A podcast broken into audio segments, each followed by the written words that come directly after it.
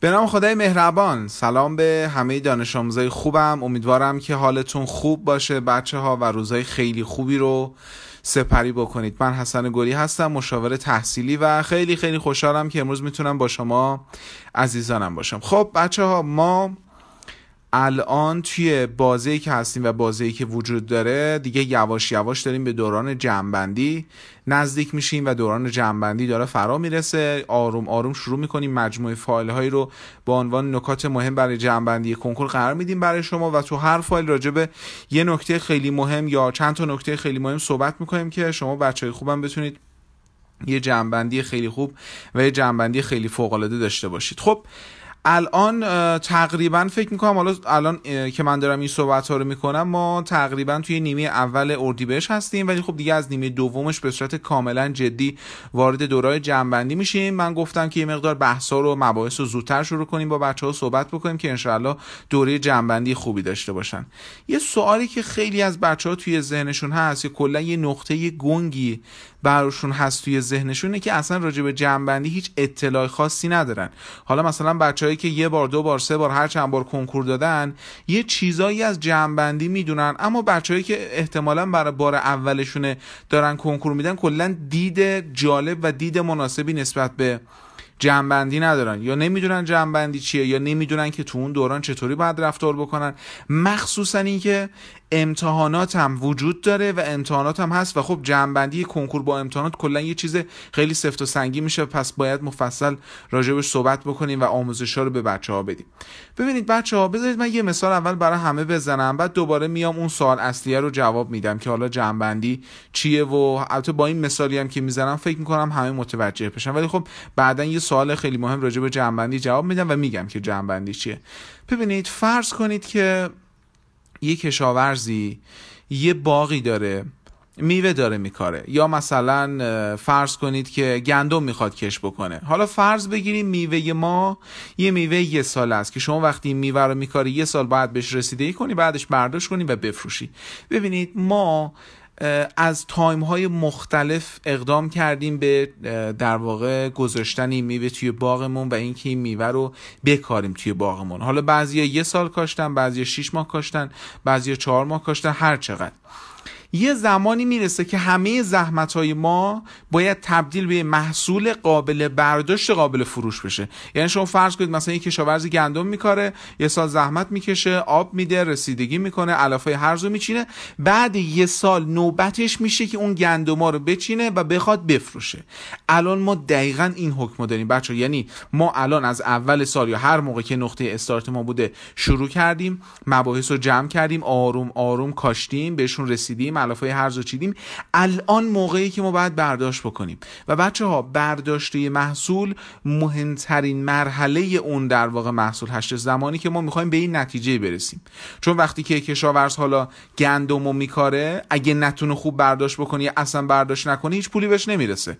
اگه دانش آموزی درس بخونه زیاد کار بکنه و زیاد تلاش بکنه اما اگه موقع برداشت و موقع جمعبندی خوب کار نکنه و چیزی نتونه مال خودش بکنه مسلما سر جلسه کنکور میره مثل خیلی از بچه آقای گلی من سوال دیدم. یه ذرهشو بلد بودم یه ذرهش بلد نبودم و کلا نمی‌تونه به سوال جواب بده. بنابراین ما الان حکم کشاورزی داریم که می‌خواد برداشت محصول بکنه.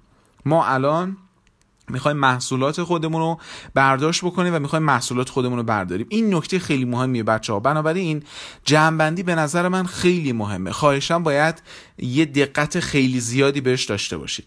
حالا یه سوال آقای گل جنبندی که خیلی مهمه خیلی پیچیده است؟ نه به هیچ وجه اینجوری نیست. یعنی خیلی از چیزهایی که توی زندگی ما مهمه به هیچ وجه پروسه پیچیده ای نداره. جنبندی هم یه چیز خیلی مهمه اما باید مراقب باشیم که اینجوری فکر نکنیم راجبش که وای جنبندی یه چیز مهمه و خیلی هم چیز سفت و سخت و سنگینیه. یه کارهای عجیب و غریبی باید انجام بدیم. مثلا یه چیزای خیلی سکرتی راجب جنبندی وجود داره. نه اصلا, اصلا همچین حالتی نداره. اصلا همچین حالتی نداره. ساده ترین تعریف جمعبندی اینه که بچه ها ما در دوران جمعبندی درس می‌خونیم اما تفاوتی که با درس خوندن های معمولی داره اینه که ما حجم زیادی رو باید در مدت زمان کم جمع کنیم. تمام شد رفت پیکارش جمعبندی هیچ تعریف غیر از این نداره. یعنی شما تو ذهنتون نره سراغ چیزای خیلی پیچیده. خواهشان قضیه رو سختش نکنید. خیلی قضیه راحته و من حالا تو یه روز نمیشه. مسلما تو سلسله فایلایی که می‌خوام بذارم کامل دونه دونه راجع به ابعاد جمعبندی صحبت می‌کنم. دونه دونه راجع به نکاتی که باید بدونید صحبت می‌کنم که یه جمعبندی خیلی خوب و خیلی عالی داشته باشید. از شروع جمعبندی تا تمرین سوالای کنکور سه روز بار و دو روز بار و یک روز بار که مفصل راجبش صحبت خواهم کرد. اما با این تعریف که مثلا ما گفتیم جمعبندی یعنی خوندن مباحث زیاد در مدت زمان کم بریم سراغ یه سوال خیلی مهم. خب یه سوال. آقای گلی ما که مباحثی رو وقت گذاشتیم و مطالعه کردیم از اول سال یا پنج ماه یا شیش ماه یا هر چند ماه به طور مثال من وقتی که مثلا زیست دومو براش سه ماه چهار ماه پنج ماه از اول سال وقت داشتم مطالعه کنم چطوری با هم توی مثلا توی یه هفته زیست دوم کامل جمع بکنم؟ تازه ما داریم فقط راجع به زیست دوم حرف می‌زنیم راجع به ریاضی صحبت نمی‌کنیم راجع به فیزیک صحبت نمی‌کنیم. فرض کنیم شما کل پایه دومو مثلا باید توی یه هفته ببندی و واقعیتش هم اینجوری یعنی مثلا اگه حالا خرداد رو در نظر بگیریم تقریبا برای هر هفته یه پایه میفته یا اردی بهش ما که خیلی از بچه ها می‌خوان آزمون جامعه سنج شرکت بکنن.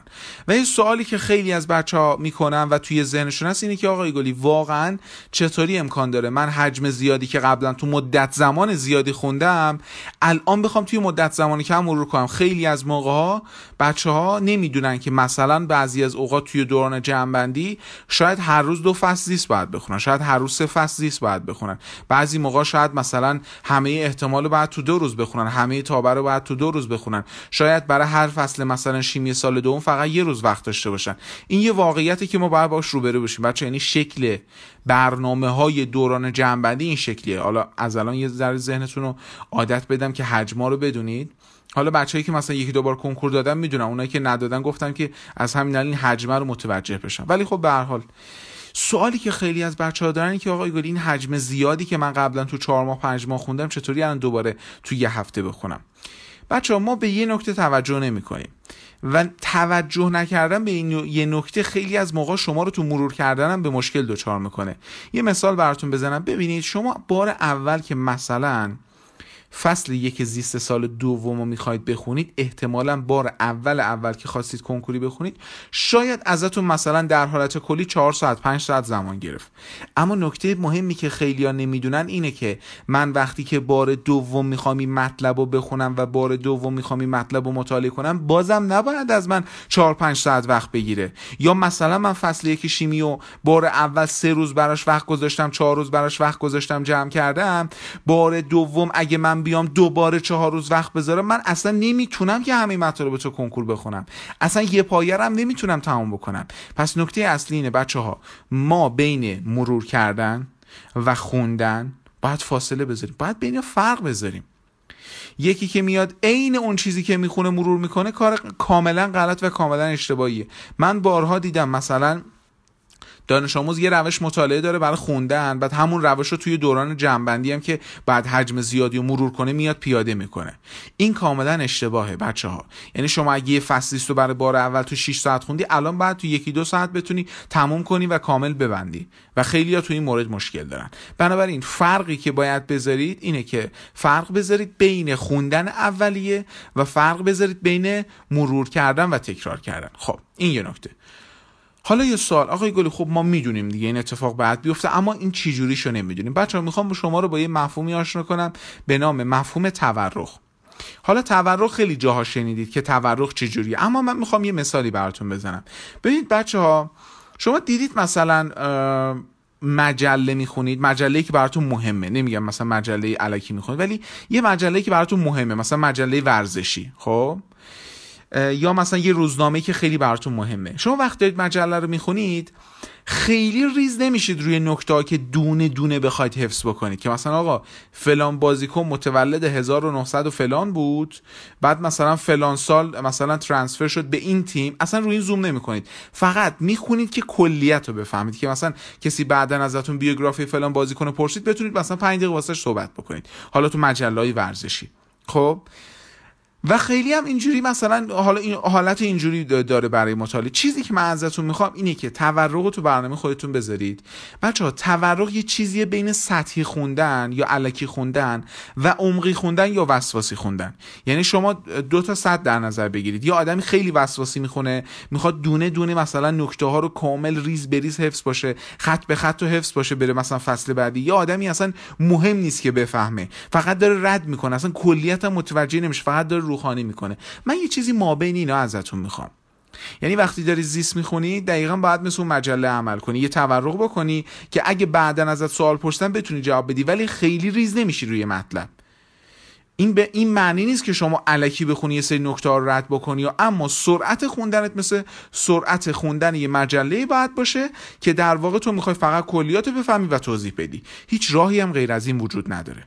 یعنی اگه بیای مثل بار اول بخونی مطمئن باش به مشکل برمیخوری مباحث رو نمی‌تونی خوب جمع کنی و بعدا مشکلات بسیار بسیار فراوانی در پین خواهیم داشت. بنابراین خیلی باید دقت بکنی که این تورقه رو پیاده کنی. یه بار دیگه میگم بچه ها سوالی که خیلی از شما تو ذهنتون دارید اینه که آقای گلی من مباحث زیاد و چطوری تو مدت زمانی کم بخونم؟ جوابش اینه شما باید یه مدل مطالعه و یه سبک مطالعه ای بین عمقی خوندن یا وسواسی خوندن و بین سطحی خوندن داشته باشید. مطلب رو بخونید متوجه شید اما با سرعت مناسب اما با سرعت مناسب. یه مقدار سرعت خوندنتون رو باید بیشتر بکنید ولی درک و فهمتون هم باید تو همون حد بمونه. یعنی سرعت خوندن بیشتره ولی درک و فهمتون تا اون حد میمونه. و حالا یه اشتباهی که خیلی از بچه ها می‌کنن اینی که خیلی ها میگن آقای گلی من اگه کند بخونم تمرکز بیشتری دارم. کاملا از لحاظ علمی موضوع 100 درصد اشتباهی. ما زمانی که با سرعت می‌خونیم تمرکز بیشتری داریم. چون تو زمانی که داری با سرعت کم مطالعه می‌کنی خیلی عوامل مختلف می‌تونن تمرکز تو رو به هم بزنن. چون با سرعت خیلی آروم داری حرکت می‌کنی. مثل موقعی که مثلا چطوری بخوام بهت بگم؟ وقتی که در واقع فرض کن که با سرعت آ اینو می‌خوام مثال بزنم. وقتی که پیاده روی می‌کنی مثلا چیزای دور برات زیاد می‌تونن تمرکز تو رو بگیرن. یه وقتی که داری میدویی. خب؟ مثلا فرض کن روی نقطه تمرکز کردی داری میدوی به سمتش. حالا مثلا یه گربه کنارت باشه احتمال 99 درصد نمی‌بینی اون گربه رو. ولی وقتی داری قدم می‌زنی حتما اون گربه رو می‌بینی. پس سرعت مطالعه و اینکه ما چقدر تند بخونیم رابطه مستقیم داره با تمرکز ما. و فهم فهم ما از مطالب. یعنی اشتباه نکنید. خیلی فکر می‌کنن تند خوندن و تندخوانی و بالا بردن سرعت مطالعه یا تورق به معنی اینه که ما داریم از درکمون کم می‌کنیم. ولی کاملا برعکسه. باید یاد بگیرید. تند بخونید اما درکتون هم داشته باشید و اون سیستمی که حالا به اسم تورق بود حتما پیاده بکنید. بچه ها یادتون باشه این بیس تمام جنبندیه یعنی اینو کسی بلد نباشه بقیهش نمی‌تونه بره ها. یعنی از همین الان اینو باید مقدار تمرین کنید رو صحبتان فکر کنید که بعدا به مشکل بر نخوریم اینو حتما باید دقت داشته باشید و این حالت رو از همین الان یاد بگیرید. می‌دونید مثلا اولین قانون برای فوتبال بازی کردن اینه که کسی اجازه نداره دست به توپ بزنه. کسی اینو ندونه نمی‌تونه فوتبال بازی کنه. این قانون اول جنبندی توی دوران جنبندی بچه های من و دانش آموزای خوب من باید بلد باشین که با سرعت متناسب و با سرعت خوب درس بخونید. اینو حتما در نظر داشته باشید راجع به تورقم فکر بکنید و حالا هر مشکلی بود زیر کامنت های سایت بپرسید من حتما بهتون جواب میدم. گفتم که امروز بیام این مبحث رو باز بکنم واسه همه توضیح بدم. نکته خیلی مهم و خیلی اساسی و که بچه ها بدونن بعدا که مثلا رفتیم خواستیم راجع به چیزای بیشتر صحبت کنیم دیگه این بیس و این پایه رو حتما داشته باشن که تورق چیه جنبندی چیه و حالا تعریف جنبندی گفتیم تورق گفتیم و یه مقدارم راجع به سرعت صحبت کردیم که حتما باید در واقع سرعت درس خوندنمون بیشتر بشه و سرعت درس خوندنمون بالا بره.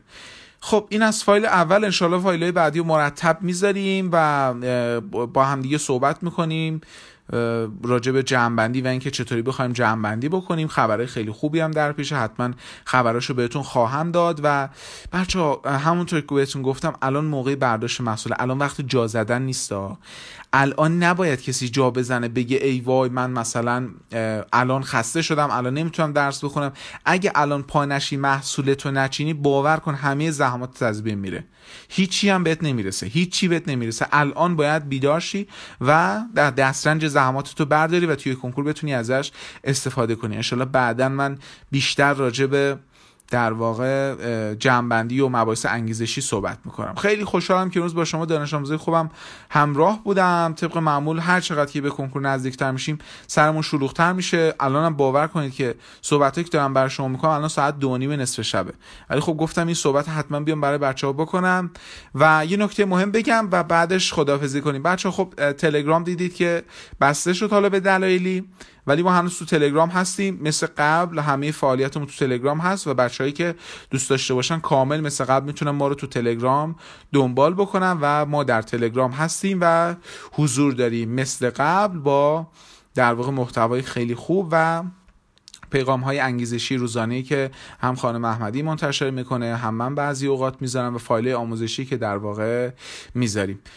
امیدوارم که شما دانش آموزای خوبم روزهای خیلی خوبی رو سپری بکنید. خیلی خوشحال شدم باهاتون صحبت کردم و امیدوارم که فایل رو گوش کنید و اگه نظری سوالی چیزی داشتید حتما به من بگید توی قسمت کامنت های سایت و امیدوارم که روزهای منتهی به کنکور خیلی برای شما شیرین سپریشه باور کنید بچه ها بعدا دلتون برای این روزا تنگ میشه.